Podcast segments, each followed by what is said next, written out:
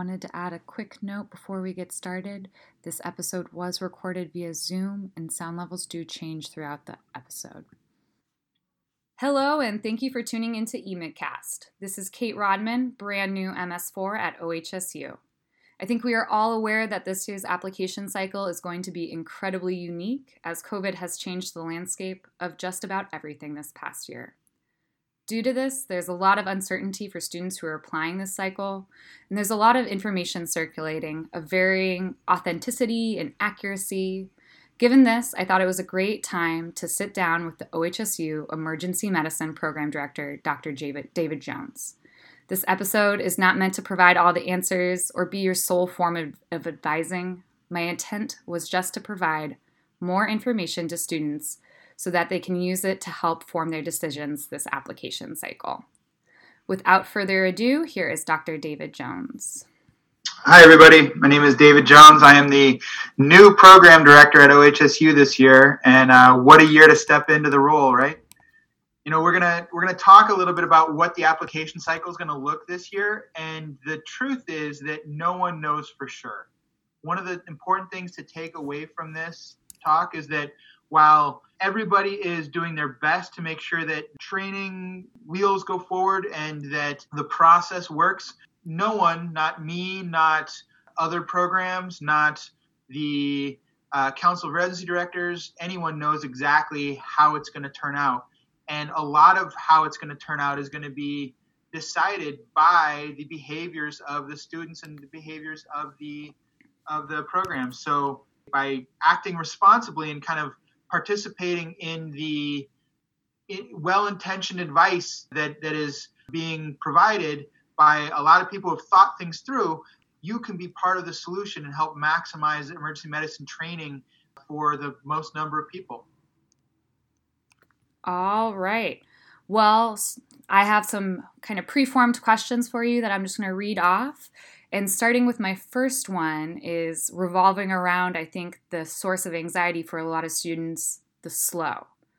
So now that students have one SLOE, or some applicants will only have will have zero, there's an increased emphasis on letters of recommendation. Should we prioritize letters from EM faculty, or will letters from other specialties be viewed equally? If possible, I would say that you should prioritize letters from EM faculty. The truth is that as much as you know your your surgical attending and your pediatrics attending thinks they know what we do, they have no idea. And so if you can get letters of recommendation from EM faculty, that is going to be a, a little bit stronger evaluation than than a general letter of recommendation. That being said, because again there are going to be variation on how the application cycle and how the, the rotation cycle is working, there's a good chance that out of those four letters of recommendation that you can submit, some of them aren't going to be EM faculty. The the benefit of that actually is that while the EM faculty can look at you from a clinical context and say like this person has been able to do this kind of thing very well that translates well to the emergency department, a lot of the non-EM faculty will be able to weigh in on some of the char- other characteristics that you may have. They may be able to talk about your tenacity, about your willingness to practice, you know, the, the truth is that on an EM rotation, you may work with several different faculty over the course of your rotation and, you know, at most work with one, maybe two for more than one shift. Whereas if you work with an internist for two weeks and they can comment on how over that time you sought out feedback, you were able to improve your skills at history taking, whatever, that demonstration of growth that another specialty can show really will benefit you and be a, a factor that we as residency program leadership will want to see and want to hear about that might not be reflected in a single rotation SLOE. All right. That's good. Good context. And as many of us know, CORD, EMRA, and many of the other emergency medicine groups issued a joint statement that students should only do one EM rotation that can yield an official SLOE. Do you think students who are pursuing more than one official SLOE will be viewed poorly or um, viewed differently than students who just go for that one SLOE? It's really hard to say, and I, I don't know for sure. I actually just before we got on here was filling out a survey from CORD, DASEP, AEM, um, EMRA, all the rest about kind of some of these issues. And one of the questions was exactly this like, if a student has more than one letter, what is the perception going to be? And I don't know. You know, that there's on the one hand, you could argue that that multiple letters is going to provide more information for the program to kind of assess where that student stands.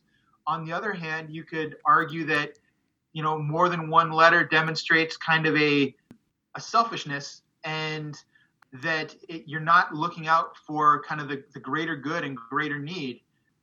Then on top of that, we have certain programs. You know, there, there's a program in New York, there's a program in LA that actually, for that university, their home institution has two separate emergency departments with two separate programs, and their students typically rotate a little bit at both and get from get SLOEs from both. So if it is a if it's still a home rotation, but there's two of them, does that count? Should that be weighed against? And so the truth is that there's all kinds of variations here that no one really, I think, has a clear answer to how that is going to be perceived. And I suspect that every program is going to look at it and perceive it a little bit differently, both in the context of the individual student and in the context of all of the applications. Interesting. I hadn't known that some schools are able to provide two individual rotations for their students. As an example, Harvard actually in Boston is affiliated with like four different residency programs at Beth Israel, at Deaconess, at whatever the main HAEMR program is. All of those are technically a home rotation in that case. And so, you know, they could theoretically get four SLOEs all from home rotations, but is that the right thing? If they don't and and those open spots then go to waste, is that the right thing? I I don't have a good answer for that. Yeah, I, I know that a lot of the answers in this case will be kind of an I don't know um, situation, and I appreciate your insight on that so much. When we are going about asking for letters of recommendation, should we use EMRA's OSLO format that they've released? This would be particularly for non EM faculty, or do you think we should just pursue a kind of a standard letter format? I think that the the the OSLO asks some of the same, similar questions that the ESLO does, and I think both formats will provide the information needed. The OSLO is going to look a little bit more familiar to EM leadership, whereas the standard letter will look a little bit more like just a standard letter recommendation. The, I think less important than the actual format is going to wind up being what the context and the content of that letter is. So again, if this is this is, goes back to that very first question that we had that if you have a an advisor from I don't know otolaryngology who's worked with you for four years and is like, I've worked on a, a project with this student. I have worked with them clinically. I worked with them in a small group, and I've really seen them grow and develop. I think that that content is going to outweigh the format no matter what. On the other hand, if you have someone that like, yeah, I just had a, a really good relationship with this person, but they have not you know they're, they're not going to be able to provide some of that other content then maybe the oslo that is a more directed set of answers might provide the easier to digest format so again there, there's unfortunately what i'm for a lot of this what i'm giving you is there's not a clear answer at least not at this point but part of that's because no one knows the clear answers yeah so it sounds like the oslo can kind of lend some structure to letter writers who may not have some additional information to like flush out. Correct. Okay. Correct. And with the loss of additional SLOEs, I know as program directors, you guys are used to seeing two or three SLOEs. Will other aspects of our application be emphasized more, such as our personal statement? I think so. You know, the the one of the benefits of the SLOE was that it evaluated you in the clinical context. Well, we have other, other options for evaluating the clinical context that are not intrinsically EM based, but still can evaluate your clinical skills. So I think that the you know the clinical grades are going to take on a little bit more of an important point. I I think that the personal statement is going to take on a little bit more of a, a role, although not necessarily in the same way that that we typically think about it. One thing that that we are thinking about doing here at OHSU is actually asking for a paragraph on the personal statement talking about why you're interested in Oregon, why you're interested in OHSU. And so specifically actually asking that personal statement to be a little bit tailored towards OHSU so that we don't have you know the deluge of applicants who are throwing out hundreds of applications because they can this year knowing that they won't necessarily have to travel so we want really to look at who's actually interested in coming to OHSU and who's someone that might be interested in staying here. And so the personal statement in that context is not going to it's going to be emphasized differently than it has in the past. Not necessarily more or less, but almost like criteria to be further considered. Okay, it's that chance to show true interest in a program. Right. Okay. And actually I would I would say that that you know the personal statement is because it can be whatever you say like i realize that if you apply to 30 programs writing 30 personal statements would be tough but adapting the personal statement to demonstrate actual interest in the programs that you're applying to is a worthwhile thing to consider in the context of this uncertain uncertain application cycle because programs are going to want to interview people who are interested in the program not just people who are able to interview because they don't have to fly here. All right. And then I have maybe some people's least favorite question. Do you think that board scores will come into play more as PDs look for a way to sift through this increased application volume? I don't think that anybody, if they have a minimum cutoff, I don't think that anyone is going to change that minimum cutoff just by virtue of, of kind of how emergency medicine works. I do think that because there are going to be different aspects of the application, that barring a say barring a strong letter of recommendation, that the board score will have to be weighted a little bit more you know, one of the things about emergency medicine is that we know that step two is more clinically oriented than step one. And so we tend to, you know, re, uh, applicants that have step two scores, that far outweighs the step one score. We also know that all either step really tests is your ability to take a test. You can be a very good resident and have very mediocre board scores. But you can also be a very poor resident have very good board scores, and a very poor resident and have very poor board scores, and every other combination thereof. And so I think that it will be a contributing factor, and I think that it will, you know, as we look at the whole application more holistically, because a lot of programs kind of downplayed the ability of board scores to predict resident success, but now we're looking at the application in a greater context, there may be an inadvertent greater evaluation of those board scores. Although I do think it will be inadvertent, and I don't think that it'll be a intentional move to eliminate certain certain students or anything like that. So not like consciously like shifting necessarily cutoffs or things like that. Okay. I agree.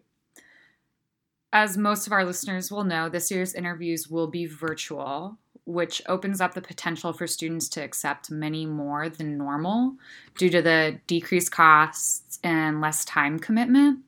Do you think it's possible to enforce an interview limit, which is an idea that's been thrown about, or will it mainly just rely on students' goodwill? I think that there is a there's certainly discussion about enforcing an interview limit and you know the the numbers that I've most recently heard batted about were that we should strongly recommend students to limit to 12, that we should make a limit of 17 with an exception for couples matching students and for students at high risk of not matching. The question that you just asked about how would we enforce that, I, I don't know. The idea I think is good. The truth is that no matter what happens, you know, there's only so many interview spots and there's only so many match spots. And so whether you interview at one program or 20 programs, ultimately you're going to only match to one program.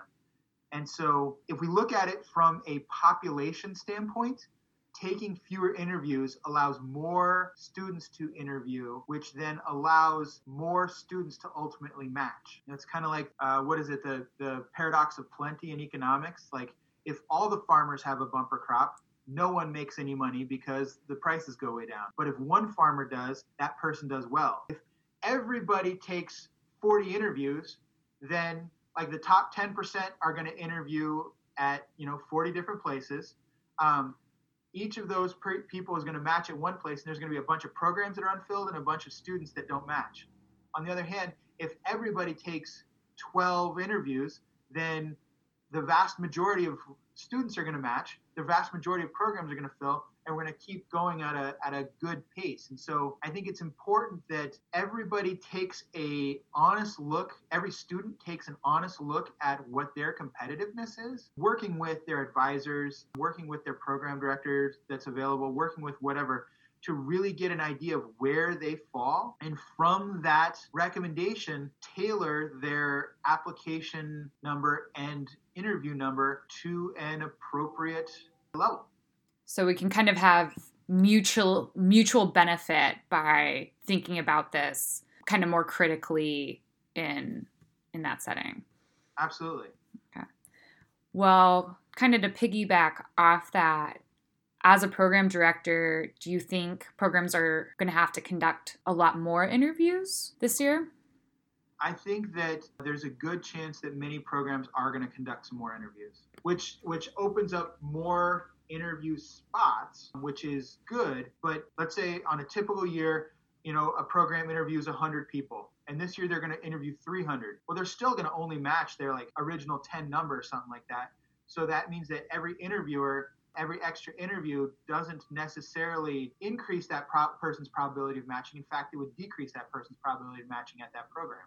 And so in emergency medicine, one of our big jobs is risk stratification. So if we think of applications as a risk and students risk stratifying, it's important that they again think about where they are in the application pool because more interviews by a by a given program, there's still a good chance that the best applicants will be at the top of the rank list and the you know worst applicants be at the bottom of the rank list, no matter how many people you wind up interviewing. And so kind of it becomes very, very important that as a as a student, as an applicant, you know whether you are in that upper pool or lower pool, so that if you, I'm totally getting off the topic of this question, aren't I?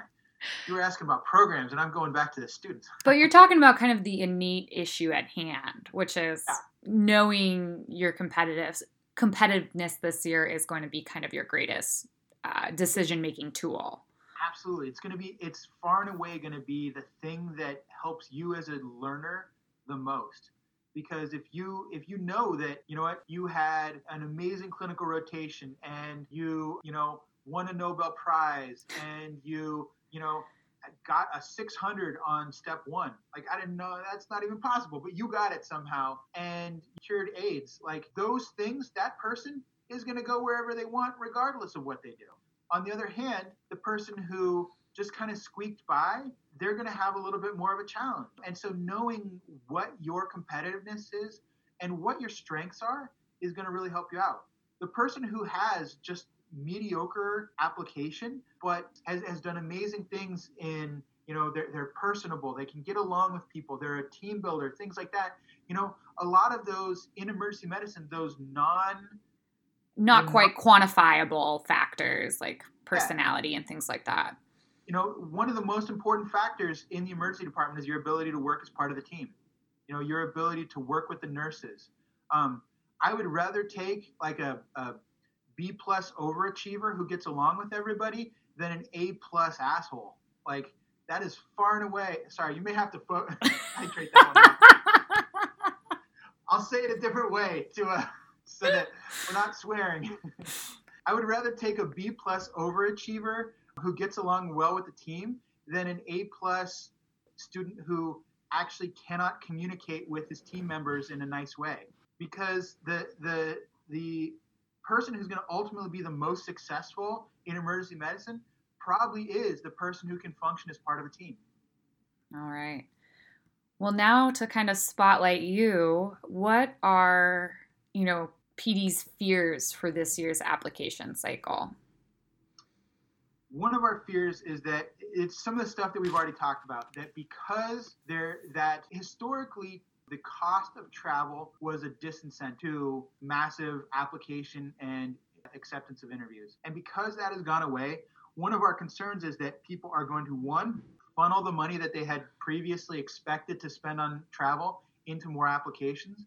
So now instead of the top tier student, instead of applying to 20 to 30 programs, they're going to apply to 80 programs. And then because they're a top tier student, they're going to get invited to all 80 of those programs and they're going to select to go to 40 of those interviews. And what that means is that one of the concerns that, that program directors as a whole have right now is that because of that capability, programs inadvertently are going to interview just the top, you know, 20, 30% of applicants. And that means that there's going to be a whole ton of students that don't get interviews. And B, there's going to be when time comes for rank list, everybody's rank list is going to look exactly the same. And we're going to have a bunch of programs that don't wind up filling. The SOAP is not designed for massive filling of programs. You know, it's designed for a couple one off students and a couple one off uh, programs. And so, one of the concerns that we have is that things are going to kind of spiral out of control, and the structure of the interview season is going to be so disrupted that the structure of the match season is going to be so disrupted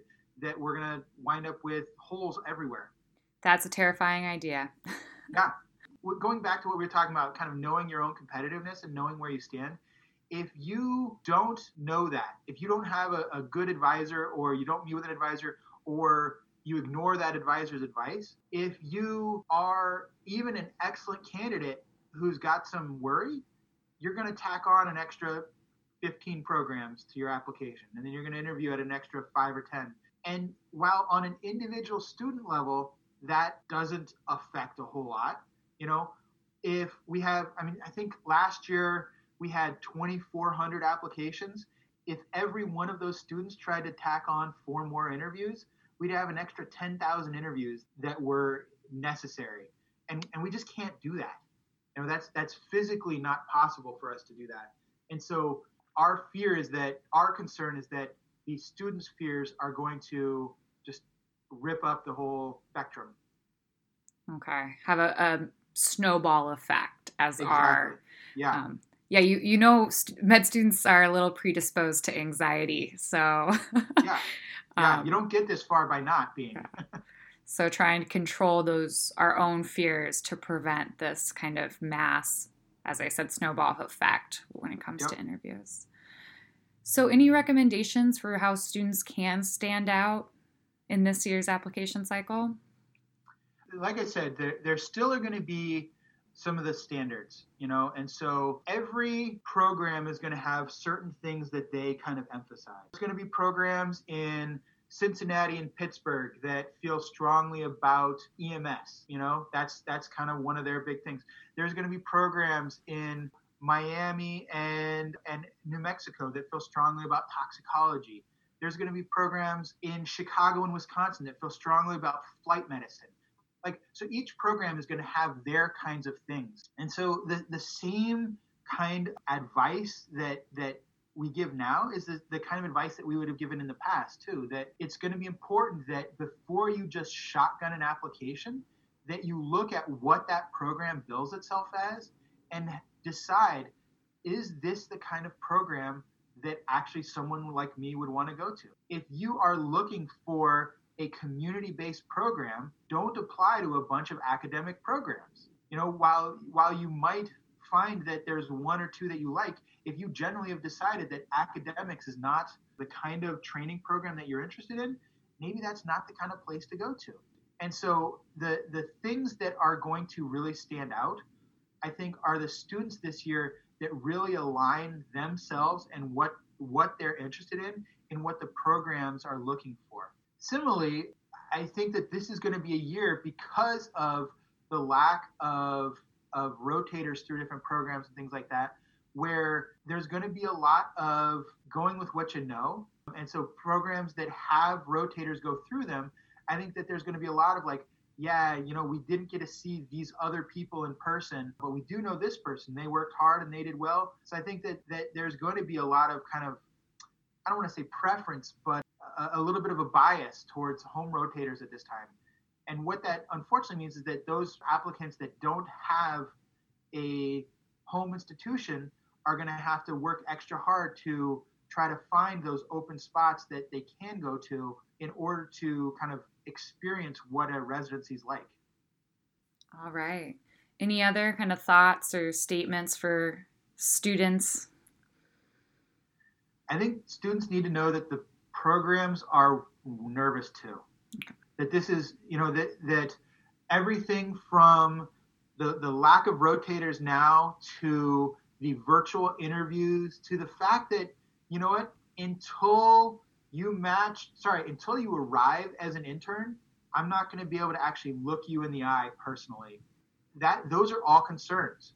You know one of the concerns is that we're going to have a bunch of people that haven't seen the sites don't know what what the department looks like and they're going to match and they're going to get here and they're not going to like it. So while i know that that is a concern for the students that i'm going to go somewhere and i'm not going to like it that's a terrifying thought for the programs that we're going to have a bunch of students that you know get three months into the residency and decide this place isn't for me i'm going to take off and that's not how we want to conduct business and so the, the same kinds of concerns that students are having are the concerns that programs are having.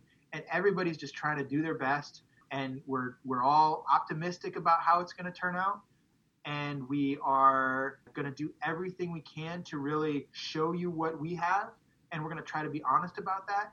And I, I really ask that students also be honest about who they are. You know, that it's okay to, you know, not polish quite as much in order to kind of really show that yes, you would fit in here or no, you wouldn't, rather than demonstrating what you think people want to see. You know, this is a year where actually, you know, even though they're virtual, things like the, the residency fairs through SAEM, like they have the SAEM and EMRA have the remote mentorship programs and stuff like that. This is a this is a year where stuff like that is really going to be a benefit to a lot of students because they will be able to kind of get those multiple data points and and talk to not just the OHSU students aren't just going to talk to me and to Nick Violon and Laney Ars. They're going to be able to talk to me, the, the three of us, but also someone from, you know, Kansas and someone from UW and someone from San Diego and someone from Miami and someone from New York and, and kind of have opportunities to, to really talk to a variety of different sources um, in order to figure out what it is that could a make them sparkle a little bit and b what each program really has to offer and how they would fit in in those programs and so it's going to take a little bit more footwork necessarily but it is a chance to really hone in on competitiveness and on style and on desires and things like that. And and so I, I encourage people to take advantage of all of those resources. Okay. Well, as I mentioned, thank you so much for taking the time to speak with us. I hope this can help students as they approach the application cycle and make the decisions that kind of mutually benefit everyone. So, thank you. You bet.